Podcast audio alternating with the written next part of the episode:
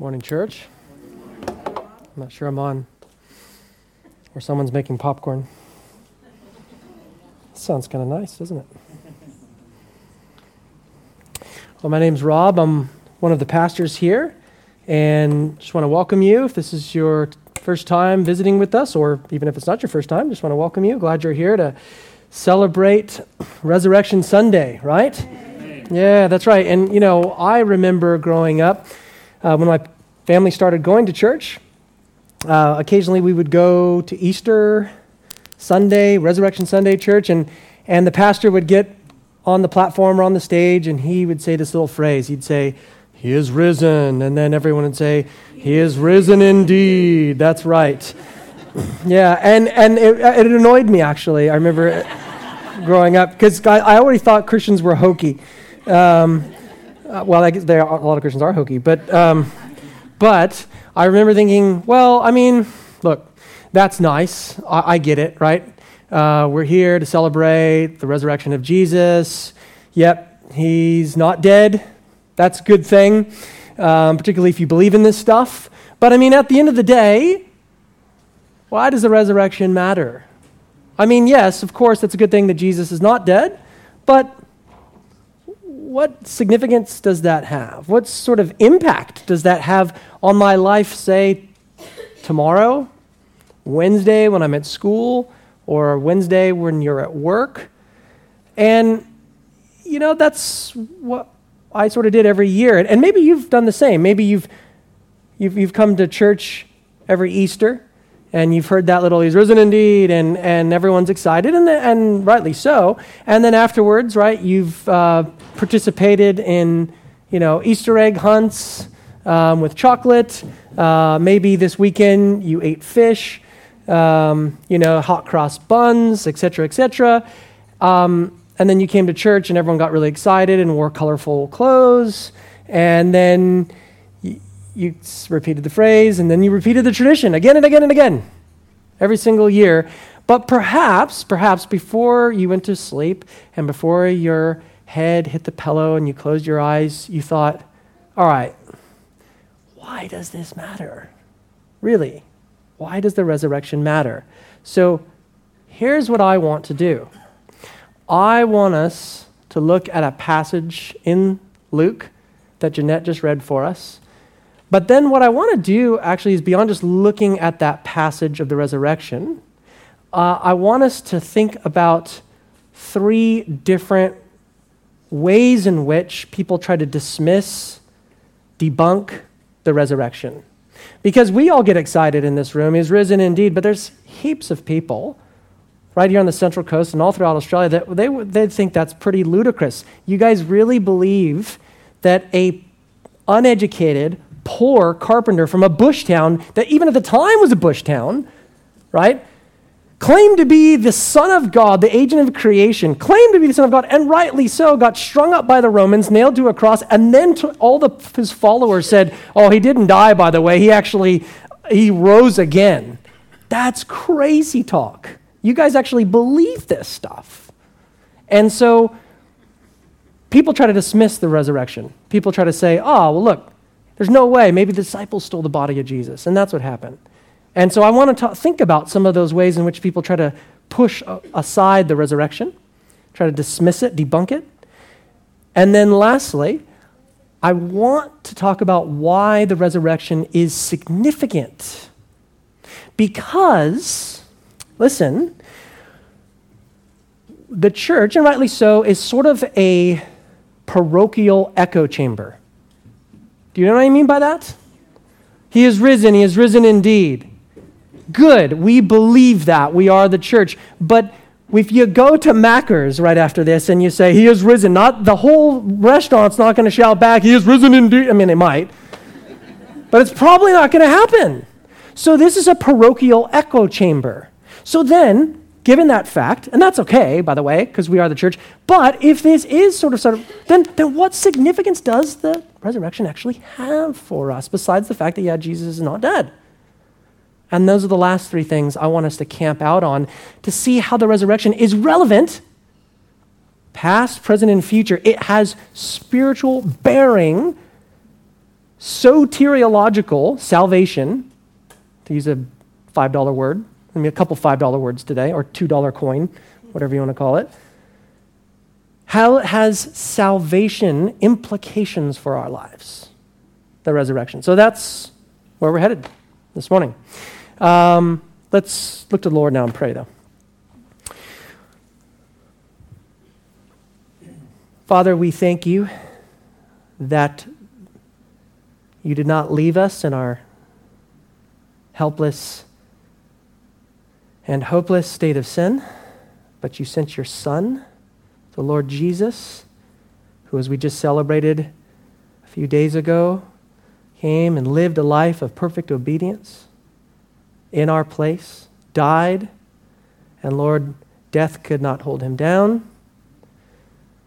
He conquered the grave, and we thank you that we worship a ruling, reigning, risen, and alive, a Savior who is alive.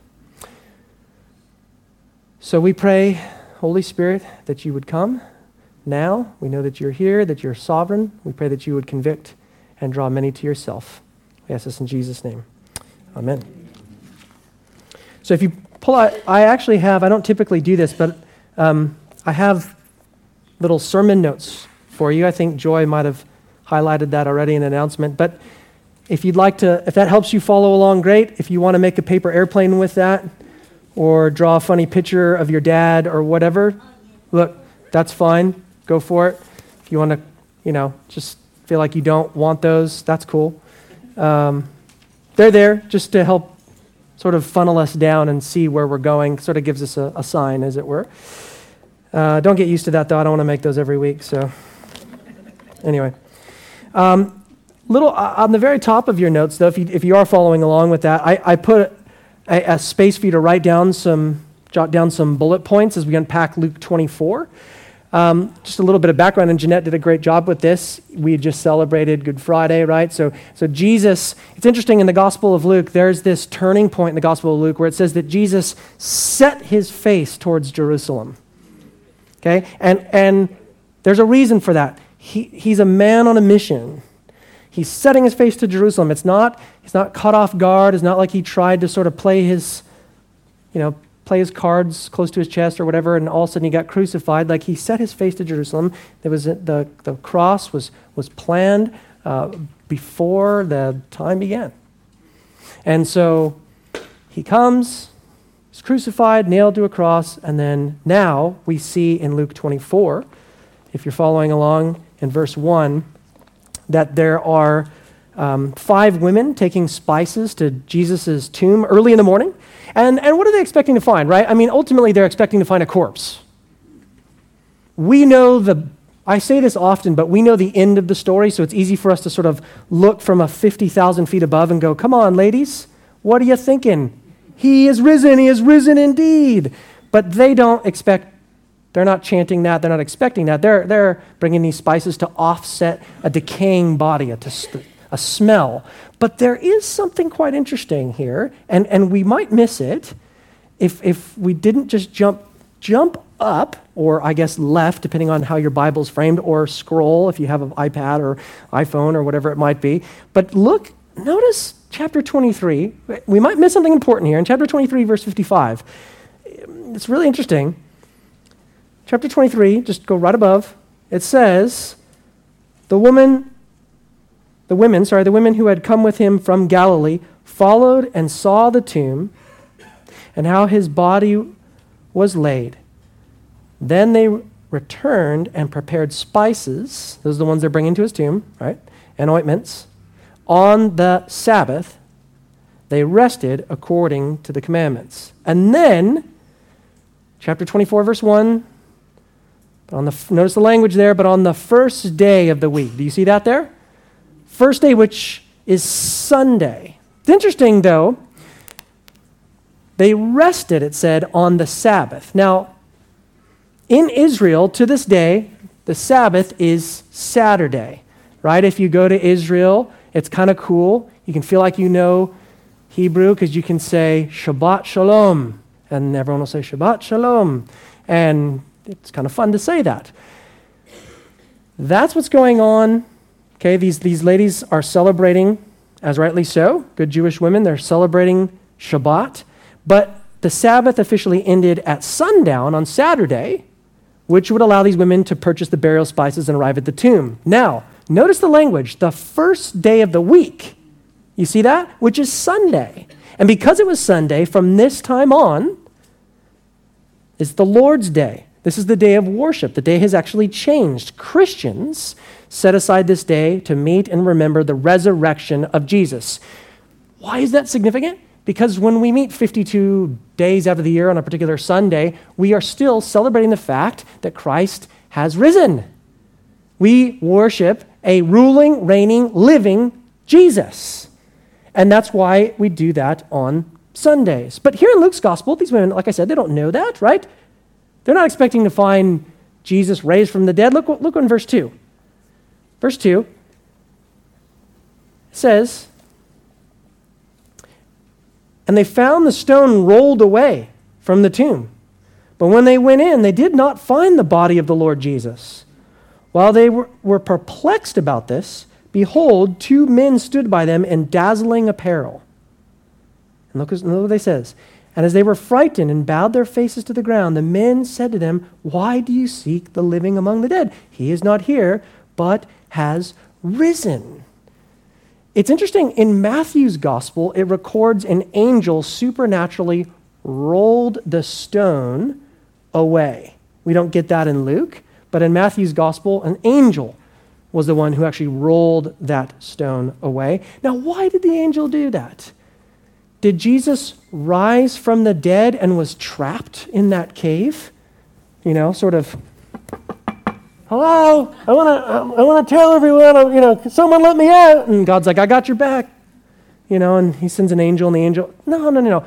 Jesus appears to his disciples, if you recall, behind closed doors, right?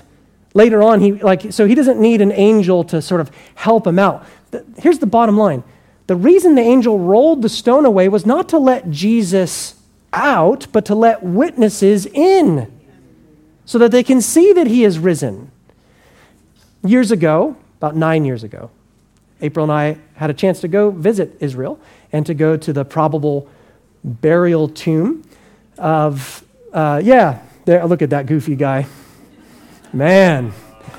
April, you look great. Still have an age today. Me, well, yeah, I don't know. But that is interesting. You have to. Um, here's what's interesting about this about this spot.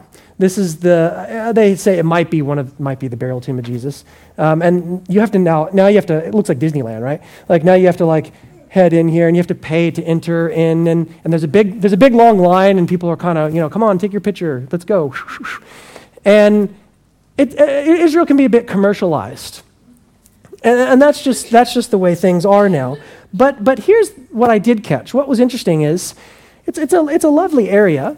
You can walk around this garden area, and there's people there from, from all different parts of the, I even met a group from Australia, actually. There's people from, from all different parts of the world.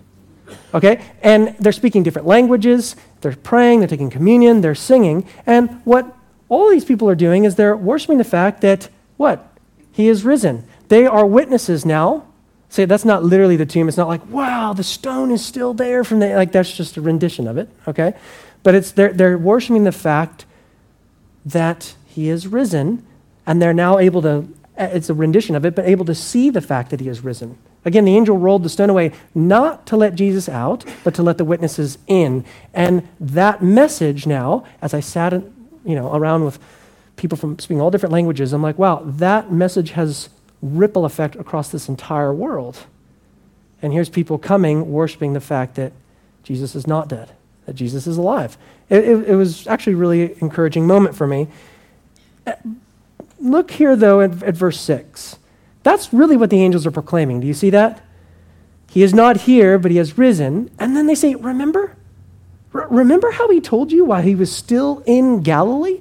You know, because dur- during Jesus' earthly ministry, Again, it's not as if this whole crucifixion thing was just caught him by surprise. Look at Luke 18, or you can listen to this. Jesus prophesied to his disciples, saying, See, we are going up to Jerusalem, and everything that is written about the Son of Man by the prophets will be accomplished. For he will be delivered over to the Gentiles and will be mocked and shamefully treated and spit upon, and after flogging him, they will kill him. And on the third day, he will rise. Remember that he said this to you.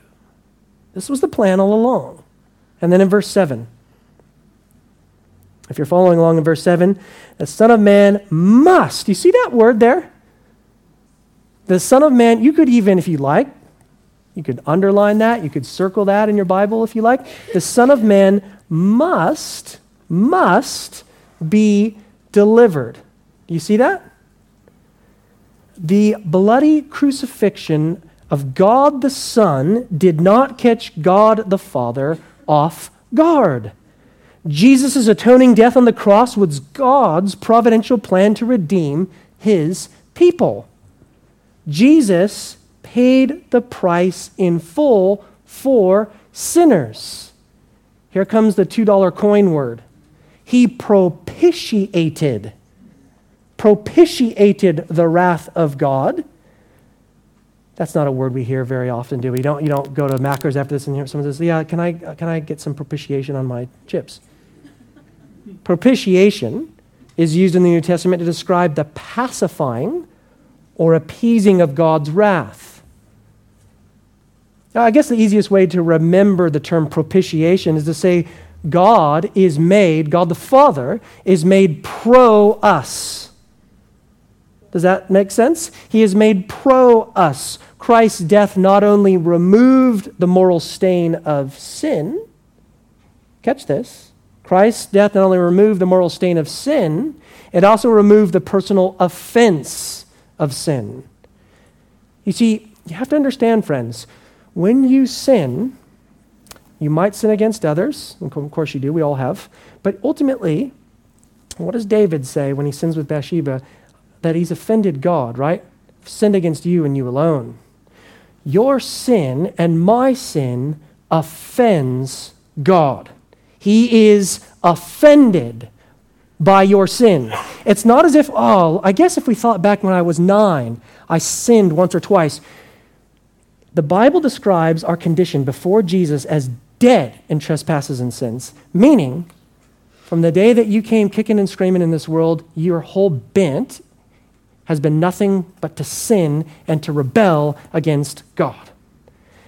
From the day that you've been born, dead and spiritually, trespasses and sins, because you are a son of Adam, completely a corpse. And that sin, friend, even the ones that you're not even consciously aware of, offends God, offends Him. Even now, you might say, well, that's a really low view of man. That's the, why the Bible describes it. Even now, you're sitting here. You may not like me saying these things. I'm talking about myself as well. But even now, I stand here and you sit there. Even now, as sinners, our lives hang by a slender thread of sovereign grace. Do you understand that? Now, nevertheless, even though that's true, you think, wow, that's really negative. It, it's not, because God sent his Son to be our propitiatory sacrifice out of love. The death of Christ though did not make God love you. Are you do you understand what I mean by that? It's not as if God is capricious. God is not a capricious, angry God who then needs to be placated by something, so someone better jump in. No, no. You have to understand the God who has always been for us in eternity sent his Son in time to be the wrath absorbing sacrifice that we might enjoy peace with him forever. Jesus propitiated the wrath of God towards sinners. The holiness and justice of God, and I hope you have an understanding that God is holy and that God is just, and that is a part of your framework as you understand who God is. The holiness and justice of God was satisfied, his wrath was appeased, his righteous demands were accomplished through the death of his own Son, Jesus Christ. This is good news. And these women can't keep silent about that, right? That some men must, must. Look at verse 9. And returning from the tomb, they told all these things to the eleven and to all the rest. Now it was Mary Magdalene and Joanna and Mary, the mother of James, and the, and the other women with them who told these things to the apostles. But these words seemed to them an idle tale, and they did not believe them. But Peter rose and ran to the tomb, stooping and looking in. He saw the linen cloths by themselves, and he went home, marveling at what had happened. These cloths probably looked like an empty mummy shell, because Christ's body had passed through the cloth wrappings, leaving them intact, which indicates no struggle or, or hurried unwrapping of grave robbers stealing the body of Jesus. His literal physical body moved through the cloths and left them behind in the tomb and left Peter sort of scratching his head. And it's interesting, Jesus later appears to two men on the road to Emmaus. He also appears to Mary Magdalene at the tomb. He appears to two other women. He appeared to Peter. He appeared to the 11 disciples, not Thomas. But then eight days later, he appears to the disciples and Thomas allowing him to put his fingers in his nail pierced side and hand. He appeared to seven disciples on the shores of Galilee and ate a piece of fish because he wanted Australians to eat fish years later. No, he ate a piece of fish to demonstrate that he had a physical resurrected body. A ghost doesn't eat food. He had a physical resurrected body. In 1 Corinthians 15, it says that he appeared to over 500 people, and after living 40 days on earth, ascended to heaven. Now, you can't miss this, though. You may or may not know the story of when Jesus raises Lazarus from the dead. There is a resurrection story there, that there's this raising of Lazarus. But when Jesus was resurrected, it wasn't just coming back from the dead like Lazarus. If that's all it was, his resurrection would only be temporary and he would die like all human beings. When Jesus rose from the dead, his body was transformed, made perfect, no longer subject to weakness, aging, or death, but able to live forever. Now, appearing to 500, over 500 people, etc., etc., there's pretty good evidence for the resurrection. Nevertheless, throughout the centuries, people that reject that have done theological gymnastics to say, well, here's the reasons why. We can't believe that. That's bogus. Let me give you three of them. Number one in your notes, if you look at your notes, myths, three myths about the resurrection. Number one, the women and disciples went to a wrong tomb. Got amnesia, whatever, right? You know, just forgot. Oh, was you know, and, and, and here they are, they show up and they go, oh, he's not here, you know, and oh, ladies, come on. You should, your GPS, you should have had Google Maps, not Apple Map, whatever. You know, you, you went to the wrong one.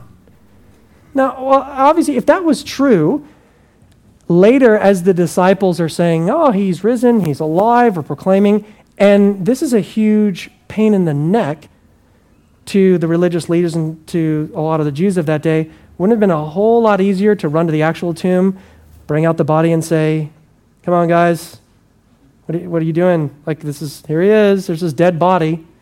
So that's, that, that's a bit silly. Um, uh, the common one that you might hear, the second bullet there, is that the disciples stole the body of Jesus. Right in Matthew 28, after Jesus resurrected, the chief priests and elders paid the soldiers who gathered, who guarded, sorry, who guarded the tomb to actually start this rumor. It's a 2,000 year old rumor. But here's what's interesting about this it's highly unlikely highly unlikely that they would have stolen the body of Jesus, made up a story for which they were willing to suffer persecution and eventually be killed for. I mean, one of those guys, don't know who it would have been, but one of them would have been like, all right, I'm done. Come on. I mean, if you even look at, say, if you're familiar with the Watergate and Richard Nixon scandal, someone's going to blow the whistle somewhere when they put their feet to the fire. And that's just that. Okay? I mean, if, if someone's going to like, oh, we're going to kill you now, uh, that, okay, come on, guys. Peter, admit it. We still, I mean, it, that's just insane. And even in the book of Acts, who are they praying to? They're not praying to the Son of God who lived and, oh, it was such a bummer that he died. They're praying to now someone who's alive, ruling, reigning Savior. That's, that's their prayers. And again, don't forget, Jesus appeared to over 500 people, it tells us in 1 Corinthians 15. Now, another argument people say, well, okay, maybe the disciples didn't steal the body of Jesus. Cool. But maybe he never really died on the cross. Okay? This is called the swoon theory, meaning that Jesus got pummeled to a pulp, right? Was laid in the tomb, and in the coolness of the tomb, oh, it feels nice. Revived, woke up. Somehow, God Himself, after that crucifixion, out of the wrappings, beat up the soldiers, rolled away the stone, you know, beat up the, sol- the, Roman soldiers. Oh, and by the way, Roman soldiers clearly had no idea what, they don't know how to crucify people. I mean, think about this. Think logically. They, these guys were experts in crucifixion. They know what they're doing. That's why the centurion, right, put a spear in his side to know that he was dead. These people know, they, they know that's their job. And, and so the, the whole idea is, is, is pretty insane, really. There's plenty of historical evidence to prove that Jesus rose from the dead, but we could talk about that all day.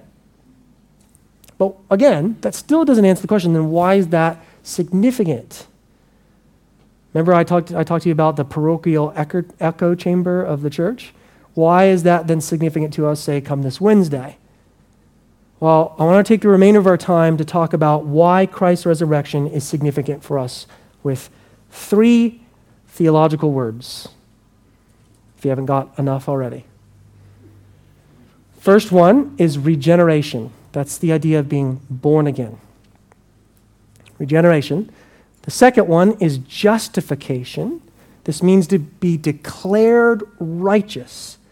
What's interesting, though, behind that idea of, be, is, of being declared righteous is the need for people who are not righteous to be actually declared righteous. Does that make sense? If you're not righteous and you need to be declared righteous, then you need to be justified. And then lastly is glorification. It's the final step in redemption. When we die, we're given new bodies. And all three of those terms, beyond just, okay, well, yeah, whatever, those are just big, fat terms. You're showing us you went to Bible college or whatever. I'm not. All three of those terms, those concepts, those biblical truths, are in the Bible. And all three of those terms are connected, hinge on, as it were, the, the resurrection paves the way for that. Those are byproducts of the resurrection. So when I say, why is it significant, it's, it's regeneration, it's justification, it's glorification. So if you're following along, if you haven't already made little squiggly lines on your notes or drawn a funny picture of me, which wouldn't be hard to do, um, the first point is this if you want to write this down Christ's resurrection allows our regeneration. Christ's resurrection allows our regeneration. In fact, let me show you what I mean. Go to the right in your Bible, just quickly, to 1 Peter. 1 Peter.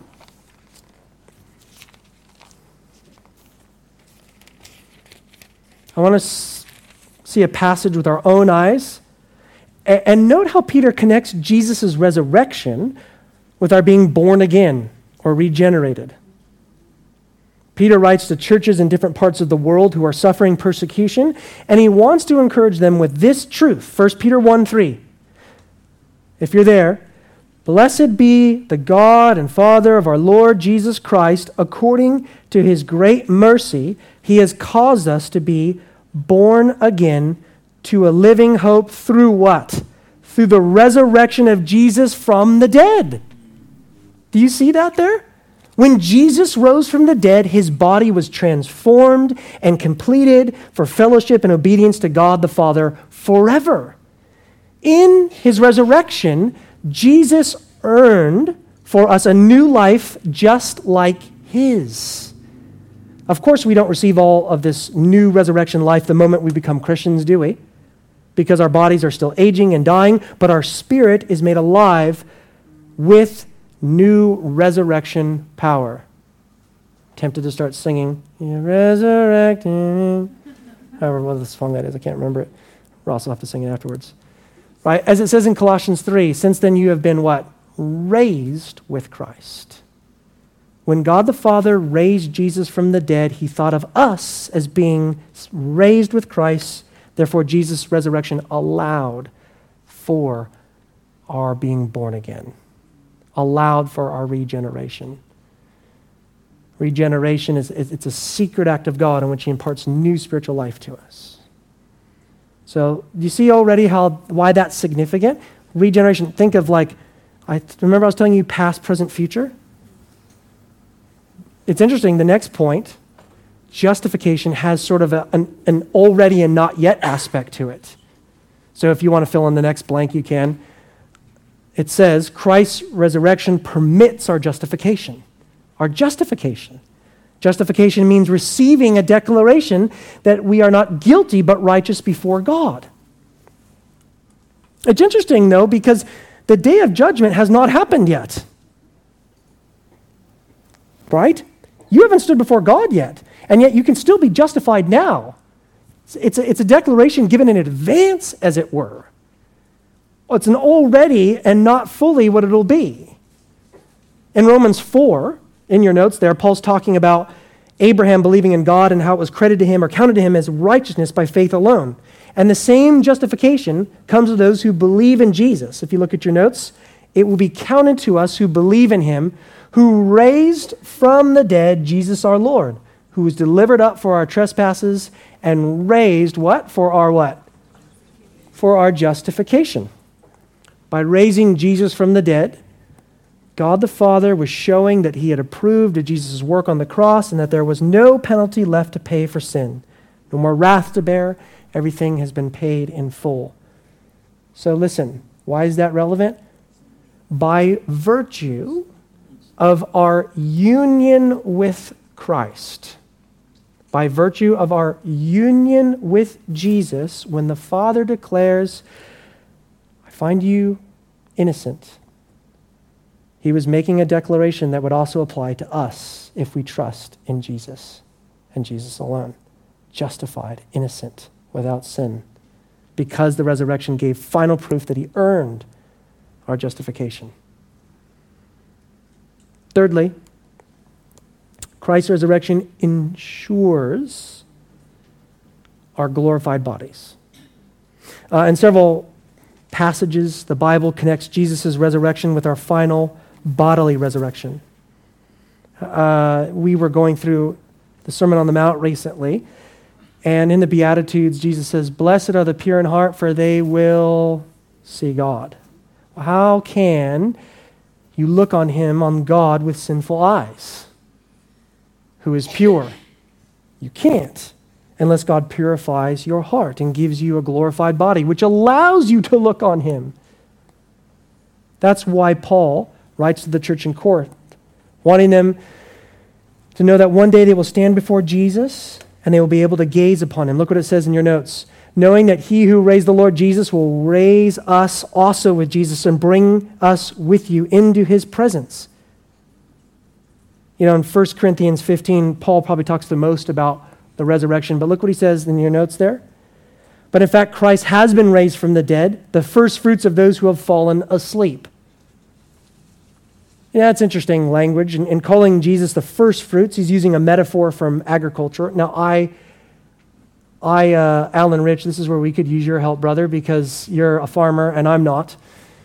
But there's an agricultural, yes, but there's an agricultural language here to indicate that we will be like Christ just as the first fruits or initial taste of the ripening crop, right? So the farmer what he would do is he would when he got the first fruits that would sort of indicate him what the rest of the season is going to be like. We it's hard for us to relate to that because we go to woolies and coles and aldi and everything else. But there's this idea of this first fruits. So christ as the first fruits of resurrection displays what our resurrection bodies will be like when in god's final harvest he raises us from the dead and brings us into his presence Jesus is that trailblazer, as it were, the first fruits of the resurrection. So, why is the resurrection significant for us? Again, think past, present, future. It's regeneration, it's justification, and it's glorification. There's, there's an already aspect to it and a not yet that's, that's going to land at the very end. So on Wednesday, when you are tempted to sin, as we all will be, you'll be reminded that you've been crucified with Christ, and you no longer live, but Christ lives in you. And the life you live in the body, you live by faith in the Son of God who loved you and saved you, but he justified you. And all history is moving forward to a new heavens and new earth. And that's without the resurrection, it's over. Game over. Let's all go to Avoca Beach and have a coffee or go do whatever you want. Why, do, why would we be here? But if the resurrection is true, then we've been regenerated and justified and now and on our way to glory and will be glorified. That's exciting. The resurrection matters. Really, everything hinges on the resurrection, ultimately. Otherwise, this is a big hoax. So here's what I want to do. Kids, if you're in here, some of you, I want you to ask your dad, Dad, what on earth does regeneration mean? Or pick one of those words and talk to your dad about that. And say, I don't. Now, if you're not a kid and you're here with your spouse or here with a friend, maybe look through your notes real quick and say, hey, here's something I'd like to have a chat about. I'm still kind of trying to wrap my, my brain around it. What did that strange American guy, what was he on about? I don't quite know what he was saying. You don't have to say it that way. You can if you want. And you can use that, use this, those notes as a discussion point, friends. Now, and if you're here and you're not a Christian, because, you know, hey, it's Easter and you wanted to be nice to your, your family member and come because they've been asking you to come for ages, and you thought, well, it's Easter, so fine, I'll come. Look, this information, it's probably a lot, but it's, it's ultimately relevant for those of us who are in Christ who believe in Jesus. But it can be for you. You don't have to just see this as sort of like a train passing by of information. You can sort of ask, okay, why should I be justified? Why, why is this even relevant? And ask the person who brought you. Well, how does this even make sense in my life right now and about eternity and who this God that you believe in? Ask those questions. Don't pass that time up. It may be a little bit awkward. You may be just looking forward to having fish or whatever you're going to eat as quickly as possible. But look, the person that brought you or your friend, have that conversation with them. It's worth it. it you, you have to and ask yourself is this real? Is this truth? Because you might think, nah, it's not for me. I don't believe this. Okay, why? Why don't you believe this? I, I say that to people all the time when, when I'm, I'm talking about the resurrection because Easter and they say, oh, yeah, wow, you go to church. Yes, I'd, I'd love to invite you. Nah, it's not for me. Why isn't it for you? Oh, it's not my thing. Okay, well, is it not your. I understand if you don't want to go to a ser- service or whatever and you can't sort of, I guess, psychologically connect with that, but like, why? Is it, is it your thing? Do you mean you reject the whole idea of Jesus being the Son of God and dying on a cross and res- res- rising from the dead? Yeah, kind of. Well, where is it? What point of it? Do you, do you see what I'm saying? Is it true? You need to ask yourself that.